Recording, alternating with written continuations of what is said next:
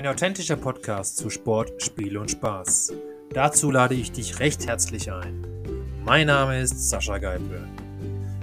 Folge nur deinem Herz, denn mit deiner Leidenschaft für den Sport kannst du spielen. Deine Persönlichkeit voller Witz und Scherz. Mit dem Spaß im Rücken wirst du lernen zu siegen. Mhm. Hallo Hartmut. Hallo Sascha. Freut mich, dass es endlich geklappt hat, dass wir heute mal zusammenkommen. Wir hatten jetzt Ja. ein paar Anläufe. Erst ich war, warst du irgendwie nicht erreichbar, dann warst krank, dann jetzt war ich krank. Also man hört es ja auch immer noch ein bisschen. Ähm, egal. Nichtsdestotrotz, jetzt haben wir es geschafft. Ja, super. Genau.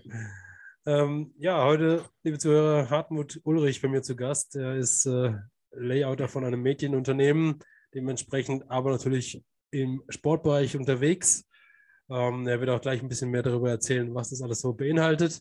Dementsprechend meine erste Frage an dich, Hartmut. Wie bist du da drum, drauf gekommen, ein Medienunternehmen in Verbindung mit Radfahren und Outdoor und so weiter zu gründen? Ähm, also ich habe es nicht gegründet. Ähm, ich bin äh, ähm, quasi gefragt worden, ob ich da die Geschäftsführung machen möchte. Mhm. Und da ich eben lange schon Medien als Beruf mache, war das sehr attraktiv, weil das Thema halt auch gepasst hat. Ich meine, die kurze Antwort wäre zu sagen, das war Zufall. Es hat sich halt so ergeben und vielleicht war es ja auch Karma oder Bestimmung, ich habe keine Ahnung. Nein, äh, natürlich ähm, habe ich eine entsprechende Ausbildung. Das heißt, ähm, ich habe eine Ausbildung als Zeitschriftenredakteur Mhm. ähm, und ähm, habe dann über verschiedene Stationen halt Medien gemacht, eigentlich seit dem Ende der 90er Jahre und habe dazwischen mal einen Ausflug in ähm, die Marketing- und Agenturszene ähm, unternommen. Das heißt, ich war auch mal äh, Inhaber und Geschäftsführer einer Kommunikationsagentur, die halt so klassische Werbung gemacht hat. Man sagt ja heute nicht mehr Werbeagentur, das ist ja nicht mehr cool, aber damals war das eine Werbeagentur, eine Kommunikationsagentur. Ähm, und wir haben auch ganz viel, äh, wir haben ganz viel Kommunikation für Automotive-Kunden gemacht, also für Audi zum Beispiel. Und ähm, das konnte ich irgendwann nicht mehr. Mhm. Früher, als wir das gemacht haben, war das total cool, weil damals Werbung zu machen für Autos war quasi so die Champions League in der Kommunikation, in der professionellen. Und irgendwann hat sich das nach elf Jahren angefangen, falsch anzufühlen, weil sich einfach die Welt so ein bisschen verändert hatte. Und dann habe ich da meine Anteile verkauft bin da ausgestiegen und ähm, habe dann eine Weile ähm, einfach äh, Beratung gemacht und mich ähm, orientiert. Und dann kam dieser Job um die Ecke. Mhm. Und ähm, das hat sich richtig angefühlt, weil das Thema Fahrrad ähm, mittlerweile so in ganz vielen, ich meine, alle Unternehmen reden ja immer über, über Purpose und über, über diese Sinnsuche, die Unternehmen jetzt auch irgendwie unterstützen sollen oder wollen, damit der Job Spaß macht oder mehr Spaß macht als irgendein 0815-Job. Mhm. Und bei Fahrrad hat sich das Purpose-Thema viel richtiger angefühlt als seinerzeit bei Automotive. Mittlerweile ähm, haben die Automobilhersteller ja auch einiges verstanden, noch nicht so viel wie bei Fahrrad. Aber ich glaube, wenn wir über Klimawandel sprechen oder über Umwelt, über ähm, urbane Mobilität, über den Verkehrskollaps in Städten, ähm, auch über das Wohlstandsmobilitätsverhalten von vielen Leuten in Städten, die halt mit dem SUV zum Bäcker fahren, ähm, obwohl sie das Fahrrad nehmen könnten und, und viele Strecken irgendwie unter fünf Kilometern halt äh, mit dem Auto fahren, obwohl es leicht möglich wäre, das anders zu machen. Ähm, in so Zeiten ist das Fahrrad natürlich ein totales Trendthema. Mir geht es aber gar nicht um den Trend, sondern einfach auch darum, dass ähm, das halt ein total charmantes Thema ist. Die Fahrradbranche ist halt auch eine charmante Branche, weil das halt, da ist noch viel Handwerk drin. Mhm. Ähm, das sind sympathische Leute. Ich mag die Leute. Das ist Sport. Mhm. Ähm, Fahrrad ist sowohl äh, ein, ein ernsthaftes Thema, also wenn es um Mobilität geht, ist aber auch gleichzeitig ein, ein wundervolles Freizeitthema, weil du kannst halt Sport damit machen, du kannst Rennen fahren, du kannst in der Natur rumradeln, du kannst Ausflüge machen, du kannst die Familie mitnehmen. Also das ist wirklich eine Glücksmaschine und das finde ich, empfinde ich persönlich als sehr bereichernd. Mhm. Mhm. Das ist, so, das ist so die Kurzstory. Und wenn du da natürlich dein, dein professionelles Verständnis, also quasi als Medienmacher, verbinden kannst mit diesem Thema, dann hast du halt natürlich ein, ein dankbares Spielfeld gefunden. Und das, das mache ich jetzt seit sechs Jahren. Mhm. Spannend, auf jeden Fall. Also, ich meine, die Leidenschaft Fahrrad teile ich ja so ein bisschen. Ich äh, habe ja doch euch durchaus auch ein paar Fahrräder, die hier bei mir zu Hause rumstehen. Mhm. Äh, und ähm, dementsprechend, wir haben uns jetzt gerade gestern äh, oder äh, hier ist letzte Woche haben wir uns gerade ein E-Bike geholt für meine Frau. Ähm, ah, okay. Mhm. E-Mountainbike. Was bei uns natürlich hier in der Tiroler Landschaft Sinn macht, ähm, weil wir doch relativ steile Anstiege haben. ähm, und ja, äh, daran sieht man eben, dass das immer mehr, glaube ich, auch wirklich in die Mensch, in die Mitte auch der Menschen dringt. Ja, das ist halt einfach, also es ist, ähm, es ist insofern, also gerade E-Bikes sind ja ein interessantes Thema. Es gibt ja so, es gibt ja so militante Sportler, die das E-Bike kategorisch ablehnen und sagen, ähm, ähnlich wie bei Golf, äh, das, das überlege ich mir mal, wenn ich nicht mehr kann, aber ich kann auch ohne Motor fahren. Aber ich empfinde ähm, das E-Bike auch als eine soziale Maschine, weil du nämlich, wenn du in einer Gruppe fährst, völlig unterschiedliche Leistungslevels miteinander koppeln kannst. Das ist jetzt nicht nur, wenn du mit der Familie am Berg unterwegs bist oder in Tirol, äh, wo es einfach rauf und runter geht. Du kannst unterschiedliche Leistungsniveaus mit einem E-Bike hervorragend nivellieren und dann haben alle Spaß. Und da du ja äh, das Leistungslevel eben so einstellen kannst, ähm, wie deine Kräfte das hergeben und wie sehr du dich selber belasten willst, ähm, ist es dann für alle schön. Und ähm, du, du, hängst dann niemanden ab, es muss sich niemand quälen und du kannst trotzdem trainieren, wenn du willst. Also wenn du die Unterstützung nicht haben willst, dann schaltest du sie halt ab und dann fährst du halt ein 25 Kilo schweres E-Bike einen Berg rauf. Das kannst du schon machen. Richtig. Und das finde ich, das finde ich einen ganz tollen Aspekt. Deswegen bin ich weit davon entfernt, E-Bikes irgendwie gering zu schätzen oder so oder was für ein Rentnergerät zu erhalten. Das sind genauso Sportgeräte. Und ein EMTB, so wie du es gerade erwähnt hast, das kannst du halt richtig hart fahren. Die Dinger sind schwer, die liegen wie ein Brett, die haben meistens super gute Bremsen, super gutes Fahrwerk, wenn sie was taugen. Das heißt, ey, da hast du quasi eine Enduro unterm Arsch und vorausgesetzt, du hast ähm, die fahrtechnischen Fähigkeiten, das ist noch ein anderes Thema. ähm, viele Leute haben diese Fahrtechnik nämlich nicht drauf und ballern trotzdem und verletzen sich dann, ähm, dann kannst du so ein Ding halt richtig hart fahren und dann ist es ein echtes Sportgerät. Aber die Schattenseite heißt natürlich, die Bergrettung muss halt zunehmend Leute mit auf dem E-Bike vom Berg runterholen, weil sie zwar hochgekommen sind, aber nicht mehr abfahren können. Das ist noch ein anderes Thema. Ja, das, aber das ist ein statistisches Problem vor allem. Das stimmt. Und ich meine, das ist aber allgemein das Thema, ne? weil viele unterschätzen das ja auch, wenn man jetzt irgendwo hinfährt und gerade hochfährt. Hochfahren ist ja noch relativ einfach ähm, gerade mit einem E-Bike, aber das Runterfahren macht es teilweise anspruchsvoll, je nachdem, wo ich unterwegs bin. Ja. ja, man muss halt auch ganz klar sagen, das hat natürlich einen ganz klaren Sicherheitsaspekt. Ähm, wenn du ein Auto fahren willst oder ein Motorrad, dann musst du einen Führerschein machen. Auf das Fahrrad kannst du dich einfach so draufsetzen. Das finde ich auch nach wie vor okay. Also ich bin jetzt kein Verfechter davon, dass man einen Fahrradführerschein braucht. Ja. Aber in der Tat ist es sinnvoll, also das muss man ja nicht zum Zwang machen, aber es ist total sinnvoll, wenn man sich so ein E-Bike kauft, ähm, halt einfach einen Fahr Fahrtechnikkurs mitzumachen, weil einem das einfach mehr Sicherheit gibt und auch mehr Vertrauen und letzten Endes dann auch mehr Spaß wie man mit so einem Ding umgeht. Viele Leute wissen gar nicht, dass so ein E-Bike zum Beispiel einen Schiebemodus hat. Genau. Wenn du es halt einen Berg hochschieben musst, dann musst du halt eine Taste gedrückt halten oder irgend, irgendwas am Instrument gedrückt halten, dann kannst du das Ding mit Motorunterstützung schieben. Ja. Das musst du halt wissen. Steht ja. vielleicht im Handbuch, wenn du es gelesen hast, aber ähm, wie, wie kann man, also du musst halt auf dem Fahrrad musst du halt zwei Dinge sicher beherrschen. Du musst wissen, wie du schnell ausweichen kannst und du musst wissen, wie du gut bremsen kannst. Und wenn du auf Schotter unterwegs bist im Gelände, dann musst du drittens noch wissen, wie du auf Schotter in eine Kurve reinfährst, ohne dass es sich auf die Fresse haut. Weil auf Schotter fährt sich ein Fahrrad völlig anders als auf der Straße weil du nicht auf den Grip ähm, dich verlassen kannst. Das heißt, du musst wissen, wo dein Körperschwerpunkt ist und wie du richtig in die Kurve reinfährst. Und wenn du die drei Sachen richtig beherrschst, dann wird das ein ganz anderer Spaß sein und ähm, dann ist auch die Gefahr viel geringer. So, das nur so am Rande, also so eine kleine Werbung, äh, Werbeausflug für, für Fahrtechniktraining. Das bieten ja ganz viele Leute an und selbst das Training an sich macht super toll Spaß. Das ist so, das ist so. Ich, ich hatte ja vor kurzem auch erst einen Gast da, die das eben auch macht, die Kerstin Kögler. Also ist jetzt nicht ja. die unbekannteste Radfahrerin in Deutschland. Ähm, ist unter anderem auch Profi gewesen und Rennen gefahren und so ja. weiter. Also, ja, viele Profis machen das. Ja, der Mike Lugo genau. bietet das zum Beispiel auch an. Der genau. Dreifahrer Cross-Weltmeister macht jetzt halt Fahrtechnik-Trainings mit seinen Gästen. Super. Ja, ja, ja. Also deswegen, ich glaube, da gibt es genug, die das auch wirklich anbieten und auch perfekt umsetzen können. Ähm, Nochmal ein bisschen darauf eingehen, auf das Thema von dir. Du hast ja auch gesagt, ihr macht äh, Fahrradkarten und Landkarten und sowas. Ähm, wie kam das dazu, dass ihr Karten macht und äh, wie, wie, kann man die im Zugriff bei euch bekommen?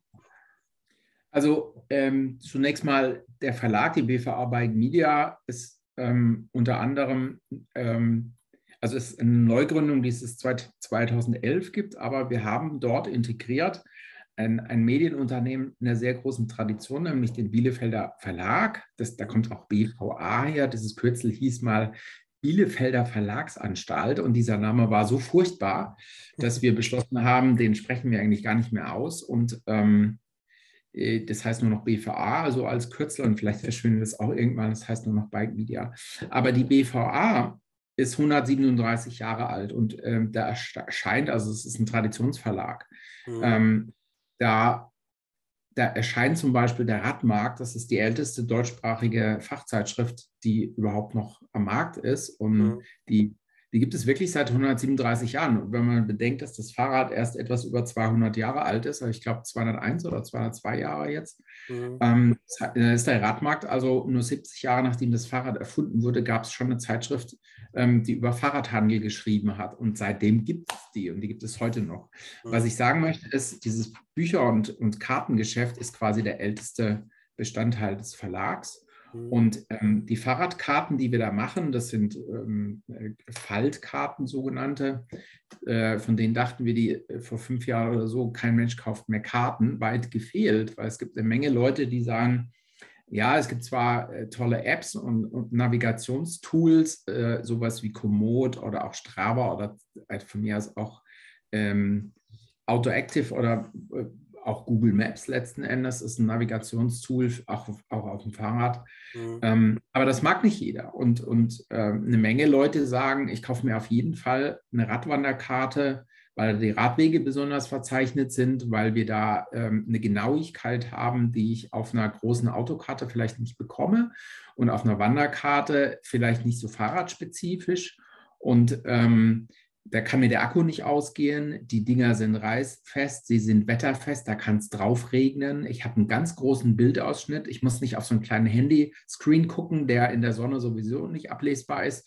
Das heißt, es gibt schon noch so ein paar gute Gründe für gedruckte Karten. Und kaufen kann man die im Buchhandel, ganz normal im Buchhandel oder eben online. Wir haben einen eigenen Shop, ähm, wo man die kaufen kann online.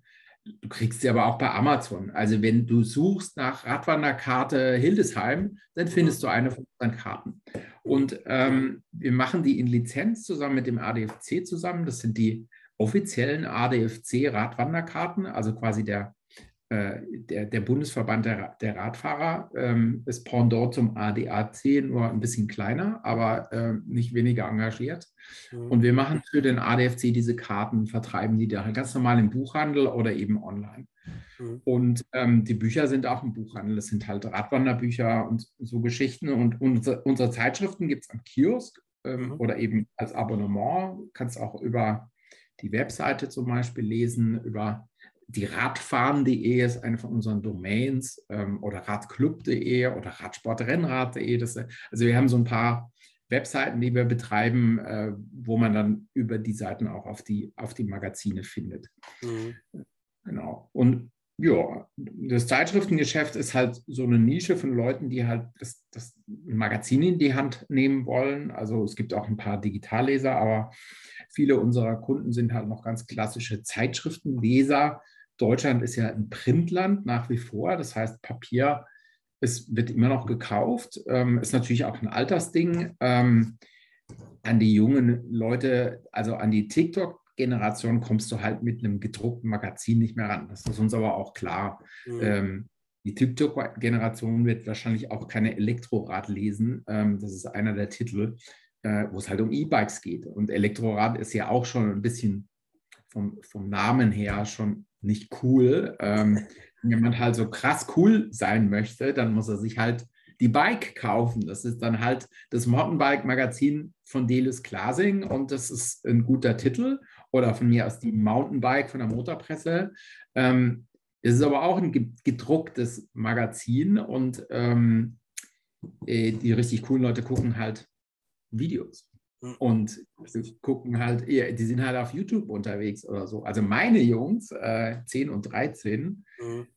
die, den kannst du keine Zeitschrift verkaufen. Das ist interessiert die gar nicht mehr. Das ist eine ganz andere Generation. Da muss man auch wissen, wen man bedient. Also das äh, Mediennutzungsverhalten hat sich stark verändert und ähm, wir haben immer noch Leserinnen und äh, wir haben immer noch eine Menge Geschäft. Und apropos Frauen und Radfahren, also Radfahren ist ja sehr übermackert, sage ich jetzt mal, also sehr männlich dominiert, aber das ändert sich gerade. Also gerade so im Gravel-Bereich, ähm, also so eine Mischung aus Mountainbike und Rennrad, also Rennräder mit Stollenreifen sind Gravel-Bikes. Ähm, da interessieren sich immer mehr Frauen dafür. Und ähm, da tun sich ganz neue ähm, Felder auf, weil man da einfach auch so Bikepacking durch die Gegend fahren kann zusammen und, und Zelten und so eine Mischung aus Outdoor-Erlebnis und Radfahren mhm. und Radreisen. Richtig. Genau. Also ich meine, ich glaube auch dieser Trend Gravel, da würde ich gerne mal ein bisschen noch drauf eingehen. Ist, mittlerweile sind ja auch verschiedene YouTube-Kanäle entstanden, zum Beispiel Felix, Test, Felix Tested Bikes, ist, glaube ich, relativ bekannt mittlerweile. Ähm, also es entsteht ja da wirklich auch viel. Ähm, und was ist denn euer Ansatz? Macht ihr auch Videos? Ihr, wollt ihr da auch in die Richtung gehen oder, oder wollt ihr wirklich auf eurem traditionellen Weg sozusagen bleiben? Ähm, wir, wir, wir probieren aus. Also wenn du Zeitschriften druckst und bist am Kiosk und machst so ein spießiges Geschäft aus dem letzten Jahrhundert, ähm, dann bist du ja gezwungen, äh, dir neue Formate einfallen zu lassen. A, damit die, die jungen Leute nicht ähm, verloren gehen. Ähm, die Älteren hören irgendwann auf, Zeitschriften zu lesen. Ähm, das heißt, wenn du dein Unternehmen entwickeln willst, musst du natürlich Dinge ausprobieren. Und mhm. es ist aber gar nicht so einfach, das klassische Verlagsgeschäftsmodell in was Digitales zu überführen, ähm, weil die Geschäftsmodelle völlig anders funktionieren. Und äh, was vielleicht ein Podcaster, einen einzelnen Podcaster ernährt oder was ähm, was vielleicht zwei oder drei YouTuber irgendwie trägt. Ähm, es ist überhaupt kein Problem, einen YouTube-Channel aufzubauen mit ein bisschen Geduld und guten Ideen, ähm, von dem drei, vier, fünf Leute leben können. Das ist gar kein Problem. Das kannst du innerhalb von ein, zwei Jahren, wenn du eine Idee hast, ein Thema hast und es ordentlich besetzt, ist es möglich. Mhm. Da können fünf, können fünf, Leute super von leben. Mhm. So. Das ist aber ein Unterschied, wenn du 50 Leute hast und wenn du wenn du 50 Leute hast, die halt vielleicht nur Printzeitschriften gelernt haben oder mhm. Bücher machen oder Radwanderkarten, also der klassische Kartograf arbeitet halt völlig anders.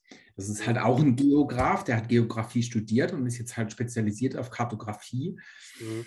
Aber der könnte jetzt nicht unbedingt mit digitalen Kartendaten arbeiten. Das ist was anderes als ähm, ähm, die, die, die, die, klassische Kartografie, das fängt schon damit an, dass du, wenn du eine Radwanderkarte druckst und, und veränderst den Blattschnitt, also den Ausschnitt der Karte, den man sieht, mhm. ähm, und möchtest es skalieren und, und, und skalierst deinen Maßstab von 1 zu 50 auf 1 zu 65.000 und du hast OSM-Daten, also OpenStreetMap, digitale Vektordaten, ähm, und du skalierst, das kann es sein, dass dein Radweg plötzlich links von der Straße ist und nicht rechts, wo er sein soll mhm. weil die Vektordaten, die digitalen Daten, das nicht sauber skalieren.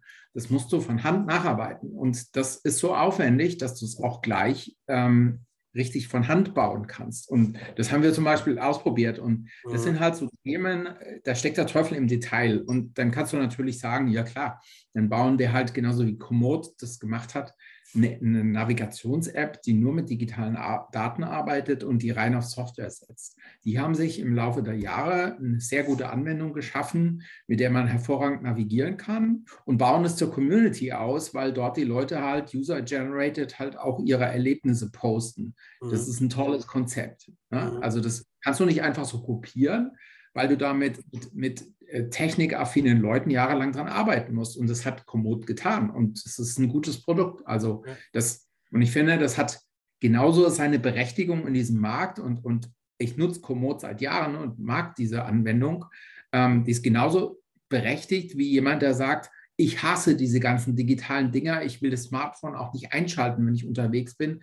Dann nehme ich eine Gefaltkarte aus Papier mit. Und es hat beides seine Berechtigung. Und die Frage ist halt, was musst du als Unternehmen, als Medienproduzent halt ausprobieren und wo musst du rein investieren, ähm, um halt zukunftsfähig zu bleiben. Ja. Und äh, wir, wir haben zum Beispiel gemerkt, dass es ähm, eine Menge Leute gibt, also nehmen wir das Thema Gravel. Ähm, nächsten Donnerstag und Freitag machen wir ähm, zum wiederholten Mal die Gravel Night. Das ist ein Webinarformat. Eigentlich ist das wie ein vertikaler Spartensender. Mhm. Wir senden da am Abend sechs Stunden lang kostenlos ähm, für die Leute, die sich anmelden.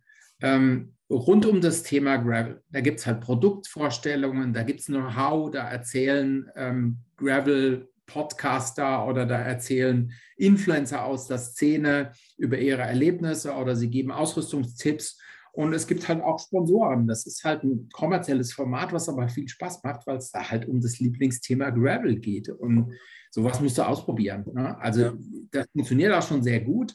Aber das ist halt auch so eine Kiste, die musst du halt vielleicht über Jahre aufbauen, um da zu einer Größe zu werden und um da vielleicht relevante Umsätze machen zu können.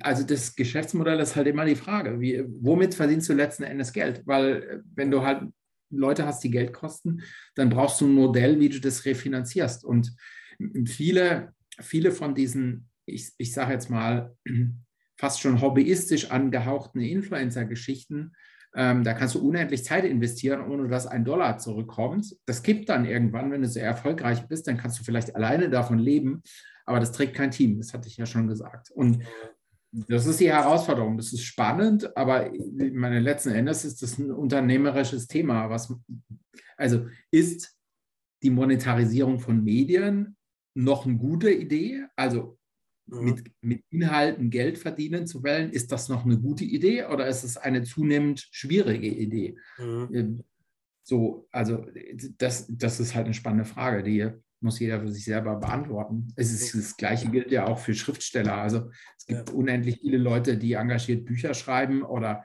bei Lyrik ist es ja noch krasser. Ähm, mit Gedichten kannst du heute kein Geld verdienen. Und wenn du noch so ein toller äh, Dichter bist, ähm, das nimmt halt einfach niemand wahr, weil, weil das ist zwar eine Kunstform, aber niemand ist bereit dafür Geld zu bezahlen. So.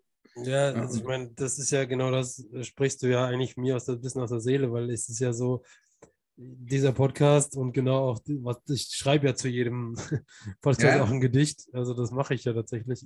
Ähm, ist ja genau das Problem, dass ich dadurch nicht, also ich bekomme da keinen Cent dafür. So. Und äh, das ja, ist so. Klar. Und äh, aber ich mache es ja auch, das war auch nicht die Intention, warum ich es gemacht habe, sondern die Intention dahinter ist, Leute von Bewegung zu begeistern. So, das ist ja genau Mentalität davon. Also, wir versuchen es auch. Wir haben halt unsere klassischen Medien, aber wir machen jetzt halt äh, ähm, in zwei Wochen in Aachen haben, machen wir ein Festival, wo wir halt, halt sagen, das muss halt auch erlebbar sein. Dann, dann feierst du halt das Fahrrad und machst ähm, Ausfahrten dazu. Dann machen wir unterschiedliche ähm, RTFs, Radtouristikfahrten. Das sind keine Rennen, sondern das sind halt Ausfahrten, wo du in der Gruppe dann halt teilweise auch mit ein paar Promis dabei, Mark Lugo ist auch dabei, äh, wo du dann halt 50, 80, 150 Kilometer zusammen Rad fährst und Spaß hast. Ja. Und das macht es erlebbar. Ja? Und dann, dann äh, du vermittelst einfach so eine Mischung aus Gemeinschaft, aus, aus Community. Ähm, beim Radclub genauso. Wir haben in Münster eine Gruppe vom, vom RZC2, vom, vom Rennrad Cycling Club, der, der auch zum Verlag gehört. Mhm. Ähm, äh, da fahren 60, 70 Leute jeden Mittwoch und ähm, die organisieren sich selber und haben selber Spaß und wir, wir wollen nichts von denen. Wir, wir geben denen Unterstützung, äh, wir geben denen Plattformen, mhm. die organisieren sich aber selber und machen das selber und, und diese Freude, die muss man irgendwie rüberbringen. Richtig. Ich habe zum Beispiel wahnsinnig Freude, ähm, mit dem Fahrrad an der Isar zur Arbeit zu fahren, ins Büro. Ich meine, durch Homeoffice machst du das jetzt viel weniger, aber mhm. so zwei, dreimal die Woche fährst halt an der Isar entlang mit dem Bike ähm, über Gravel. Also es ist keine Straße, da gibt es keine Autos oder nur sehr wenig. Ähm, und, und hast da halt, äh, also für mich ist es wie Therapie. Das ist, es ist halt einfach ein Glücksgefühl. Das ist mega. Und das versuchen wir drüber zu bringen mit unseren Leuten. Ja. Ja. Aber auf die Frage würde ich gerne mal eingehen. Wie siehst du Medien ähm, und die Monetarisierung daraus? Obwohl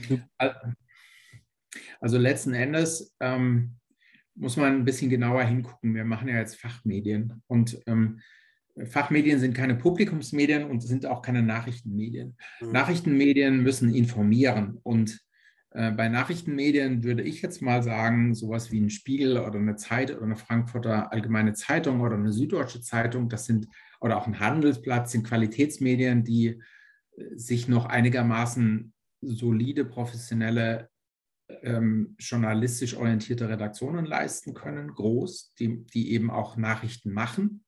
Und ähm, äh, die man sich leisten sollte, damit man informiert ist. Alternativ dazu kann man das halt auch mit öffentlich-rechtlichen Sendern machen, also mit ZDF, ARD oder so weiter. Ich bin ein großer Verfechter des öffentlich-rechtlichen Prinzips, weil eine reine Kommerzialisierung halt immer zu einer komischen Spezialisierung führt. Sie RTL Pro 7 Sat 1, die haben auch ihre Berechtigung, aber die würde ich zum Beispiel niemals als Nachrichtenmedien bezeichnen. Mhm. Ähm, äh, weil ja der Effekt eine viel größere Rolle spielt ähnlich wie bei einer Bildzeitung. Für mich ist die Bildzeitung kein Nachrichtenmedien. Mhm. Ähm, das ist was anderes. Boulevard ist auch was anderes, auch kein Qualitätsmedium. Ähm, das, das ist was anderes. So, mhm. Nachrichtenmedien. Dann hast du Publikumsmedien, die halt einfach das, das breite Publikum unterhalten, ihren Unterhaltungswert haben. Sagen wir mal, eine, eine bunte oder eine Gala sind Publikumsmedien. Die haben mhm. relativ große Reichweiten, ähm, aber das ist Unterhaltungswert. Ähm, okay und, und viele von den Fernsehsendern und auch von den Streaming-Sendern sind nichts anderes als Unterhaltungsmedien. Mhm. Die, die, damit kannst du dir hervorragend die Zeit vertreiben. Ähm, und Fachmedien bedienen halt ein bestimmtes Interesse, ein vertikales Interesse. Und der Kern von Fachmedien seit jeher ist die vertikale Information über Produkte, weil die Produktwelten sich da entwickeln, weil ähm, Know-how vermittelt wird. Also wenn wir das Gravel-Thema äh, nehmen, wenn du anfängst, sich damit zu beschäftigen, dann willst du natürlich wissen, welches Rad sollte ich kaufen, welche Schaltgruppe sollte das haben, wie muss das übersetzt sein, wenn ich krasse Berge fahre, weil die meisten haben ja eher nicht so eine bergtaugliche Übersetzung, brauche ich dann eine Mountainbike-Schaltgruppe, gibt es die überhaupt für ein Gravelbike, wie breit sollen die Reifen sein, wie dick sollen die Reifen sein, gibt es Reifen, die nicht platt werden, fahre ich tubeless oder fahre ich mit Schläuchen? Und dann bist du ziemlich schnell in so einer, in, in so einem Ding drin, wo es halt sehr speziell wird, wo du halt wirklich Know-how brauchst und, und wo du halt auch merkst, wie kompliziert der Markt ist. Dann, dann behindern sich die Hersteller gegenseitig mit Patenten, ähm, indem äh, die, die, die Patente verhindern, dass es äh, produktübergreifende Standards gibt. Das heißt, jeder Hersteller baut seine Schaltlogiken anders und bestimmte Schrauben oder Verbindungen sind patentiert und so weiter. Und das ist ein totales Durcheinander und die Maße sind anders, dann passen die Steckachsen nicht zusammen und du kaufst irgendwas und es passt nicht und äh, das erfordert Know-how. Und dafür gibt es Fachmagazine und ähm, auf allen Gebieten. Und Deutschland ist, ein, Deutschland ist das Land der Fachmagazine. Es gibt 3000 Titel am Kiosk nach wie vor. Ähm, und obwohl, also wir werden sehen, wie sich, wie sich das jetzt entwickelt, weil das Papier gerade so wahnsinnig teuer wird. Die, die Preise haben sich seit Anfang 2020 mit den steigenden Rohstoffpreisen ähm, für grafische Papiere verdreifacht. Das okay. heißt, also gut verdoppelt in die Richtung verdreifacht und das wird auch nicht wieder so einfach weggehen. Mhm. Das heißt, wenn du, wenn du als Fachverlag, äh, der am Kiosk ist, mit seiner Zeitschrift eh schon an der Rentabilitätsgrenze warst, ähm, und muss jetzt den dreifachen Papierpreis zahlen, dann wird es langsam schwierig. Und ja. ähm, das muss man dann halt sehen. Ja, das stimmt. Das stimmt. Also ja, Da bin ich auch gespannt, wie sich das alles entwickelt. Und ähm, aber nichtsdestotrotz, ich meine, ihr habt ja auch einen Podcast gegründet zum Beispiel, ihr habt ja selber auch einen. Ähm, genau. Ähm, Outside is free. Ja. Genau, das ist ein Experiment. Also wir, wir äh, ich beobachte mit einer gewissen Begeisterung seit einiger Zeit, was da für Formate funktionieren. Und ähm, es ist völlig offensichtlich, dass die Audiospur, also das Hören, ähm, eine ganz andere Art von Medienkonsum ist äh, als das Visuelle. Mhm. Eigentlich ja, sind ja die Medien hoffnungslos übervisualisiert. Das heißt, du, wirst, ähm, du sollst ja alles angucken. Und ich meine, solche Vertical Scrolling Media wie Facebook oder ähm, Instagram oder was auch immer, die bestehen ja fast nur aus Bildern. Das heißt, ähm, du hast eine scrollende äh, ähm, Timeline und die besteht fast nur aus visuellen Eindrücken. Und äh, das Interessante dabei ist, dass es ermüdet und ähm, dass du aber einen Podcast oder sowas immer noch hören kannst, wenn deine anderen Sinne eigentlich schon erschöpft sind. Also du wärst nicht mehr in der Lage, ein Buch zu lesen oder irgendeinen Fachartikel zu lesen, da, da, hast du keinen Bock mehr drauf. Du hast eigentlich auch keinen Bock mehr, stumpf vor dich hinzuscrollen und kannst, äh, bist eigentlich satt äh, vom Gucken. Und dann hörst du einen Podcast, entspannst völlig und merkst, wie dir das ins Bewusstsein geht. Und das hat eine ganz andere Wirkung, weil du so nebenbei zuhören kannst. Und ja. das, ist, das ist irgendwie geil. Und ähm, äh, es gibt so ein paar Formate, die mir da echt die Augen geöffnet haben. So zum Beispiel der unendliche Podcast von, von Zeit Online, alles gesagt. Ähm, äh, der Jochen Wegner und äh, der, na, wer heißt der Christoph Arment, machen das halt genial. Die, die, unterhalten sich acht Stunden mit Gästen und es wird dir nicht langweilig. Ne? Ich meine, acht Stunden kannst du auch nicht am Stück hören, das hörst du dann halt in Etappen. Ja. Ähm, oder so on the, on, on the way to new work mit, mit ähm, Christoph Mag Magnussen und Michael Trautmann.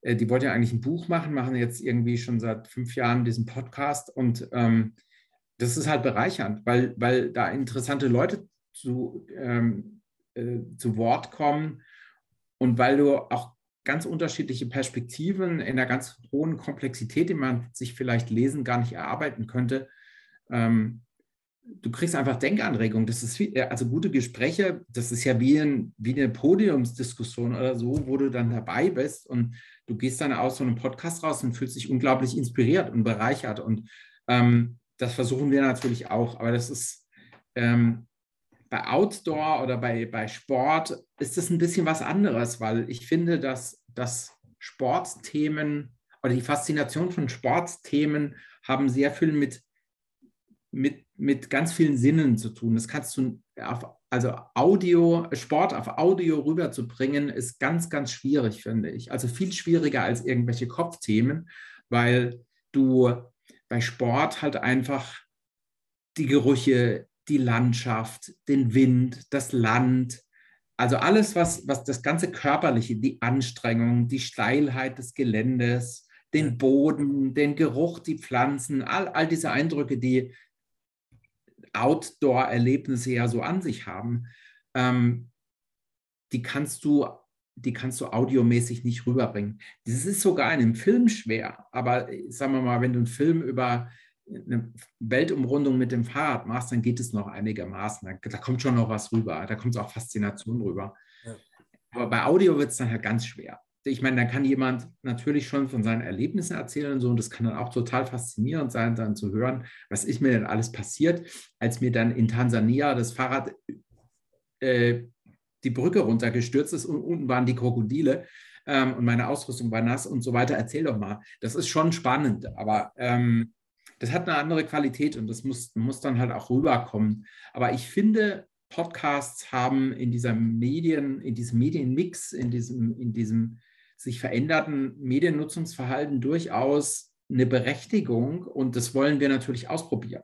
Mhm. Und die Frage ist halt, die andere Frage ist, kann man damit Geld verdienen? Und sicher, natürlich. Also es gibt ja äh, von der OMR zum Beispiel, die, die finden ja jetzt dann in, in Hamburg statt, hier die Online-Marketing-Rockstars.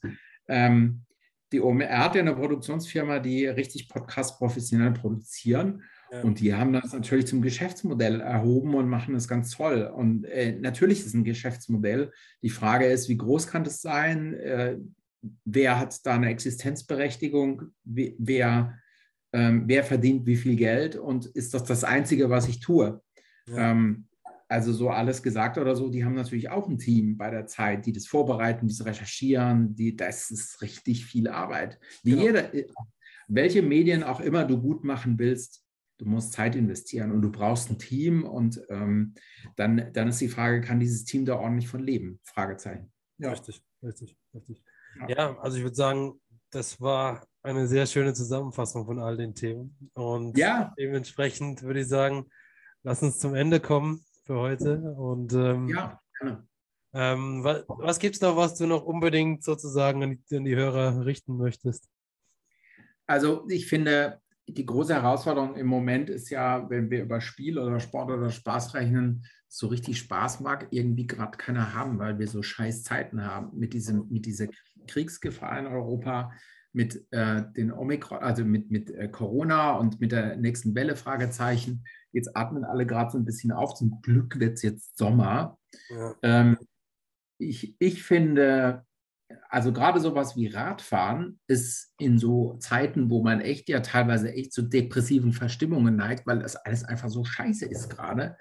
Ähm, sowas wie Radfahren ist echt ein Hoffnungsträger, weil dir das so kleine Glücksmomente gibt, die du so im Großen vielleicht im Moment gar nicht findest. Ich meine, es hängen ja überall finstere Wolken, so Klimawandel und, und ja. Umweltkapitalismus und Kriegsgefahr und du denkst so, fuck. Und mein Schlusswert wäre sowas wie Radfahren oder einfach nur draußen wandern gehen oder von mir aus auch mit Freunden Fußball spielen. Das ist so das kleine Glück, das sich jeder ohne großes Investment holen kann. Ja. Ähm, weil äh, viele Leute warten immer so auf das große Glück und es kommt dann nie und dabei versäumen sie das kleine Glück. Und ich sage euch eins, das kleine Glück ist viel wertvoller. Und mit Radfahren zum Beispiel kannst du es haben. Das stimmt. Das waren schöne Schlussworte, würde ich sagen. Danke dafür, Hartmut. Äh, ja, ihr wisst, freitags kommt immer die Show und ich hoffe, wir konnten euch wieder ein bisschen inspirieren. Das waren in dem Fall heute der Sascha und der Hartmut. Dankeschön. Danke dir, Ciao, mach's gut. Vielen Dank. Ciao, Servus.